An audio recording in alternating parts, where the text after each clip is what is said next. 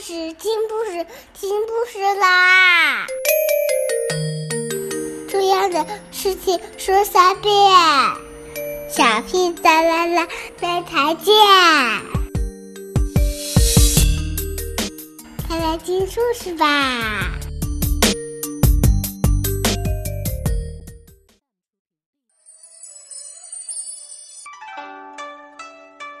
！A long, long time ago in China, there was a big, scary, nasty beast, the Nian, whose name means year.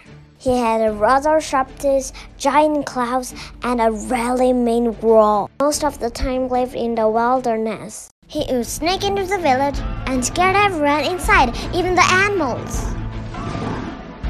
People treated the new moon for many, many years.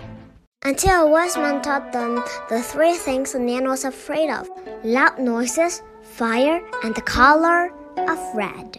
Next time Nian came and the villagers fought back. They hit their drums as loud as they could, hit every firework they had, and wore the color red from head to toe. Nian ran far away and never came back. After that, the people started celebrating the new moon instead of fearing it. That celebration became a 15 day festival of family, food, and good fortune called the Chinese New Year.